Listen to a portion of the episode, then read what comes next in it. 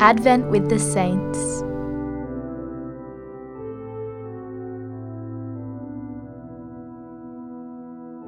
From a sermon by St. Augustine, Bishop The voice is John, the Word is Christ. John is the voice, but the Lord is the Word who was in the beginning. John is the voice that lasts for a time. From the beginning, Christ is the Word who lives forever. Take away the word, the meaning, and what is the voice? Where there is no understanding, there is only a meaningless sound.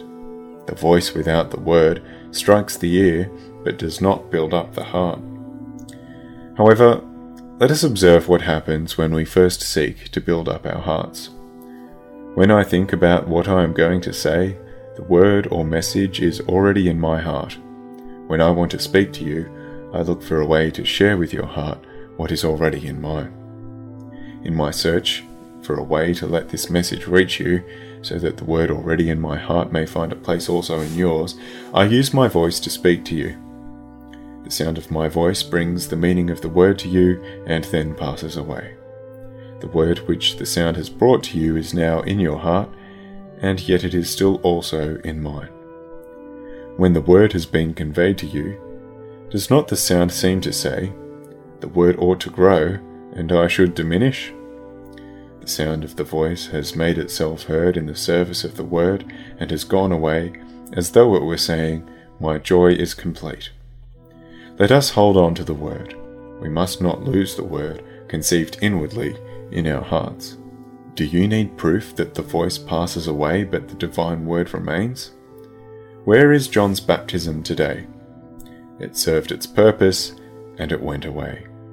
Now it is Christ's baptism that we celebrate. It is in Christ that we all believe. We hope for salvation in Him. This is the message, the voice cried out. Because it is hard to distinguish word from voice, even John himself was thought to be the Christ. The voice was thought to be the Word, but the voice acknowledged what it was, anxious not to give offence to the Word. I am not the Christ, he said, nor Elijah, nor the prophet. And the question came, Who are you then? He replied, I am the voice of one crying in the wilderness, Prepare the way for the Lord. The voice of one crying in the wilderness is the voice of one breaking the silence. Prepare the way for the Lord, he says, as though he were saying, I speak out in order to lead him into your hearts, but he does not choose to come where I lead him unless you prepare the way for him. To prepare the way means to pray well. It means thinking humbly of oneself. We should take our lesson from John the Baptist. He is thought to be the Christ. He declares he is not what they think. He does not take advantage of their mistake to further his own glory. If he had said, I am the Christ, you can imagine how readily he would have been believed, since they believed he was the Christ even before he spoke.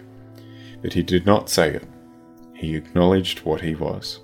He pointed out clearly who he was. He humbled himself. He saw where his salvation lay.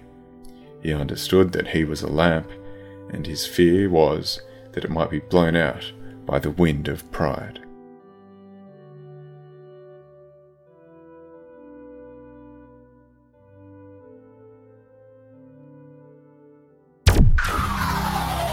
radio.org.au